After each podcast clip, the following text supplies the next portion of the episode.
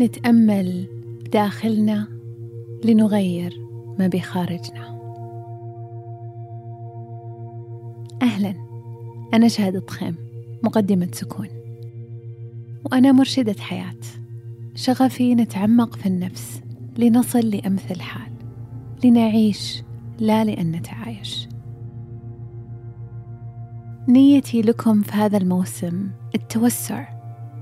كثير من الأحيان العائق في حياتنا مو خارجنا لكن هو داخلنا معتقدات داخلية نحملها. معتقداتنا العميقة تأثر فينا أكثر مما ممكن نستوعب.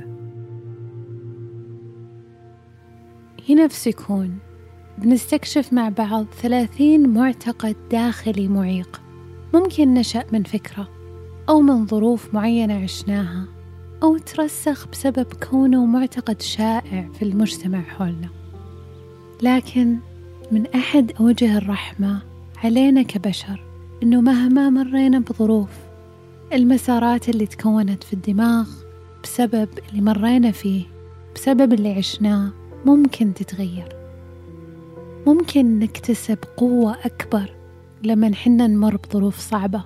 بل ممكن نكون مسارات عصبية أقوى بعد ما نختار بشكل مستمر الخيار الجديد الأفضل المعتقد الجديد.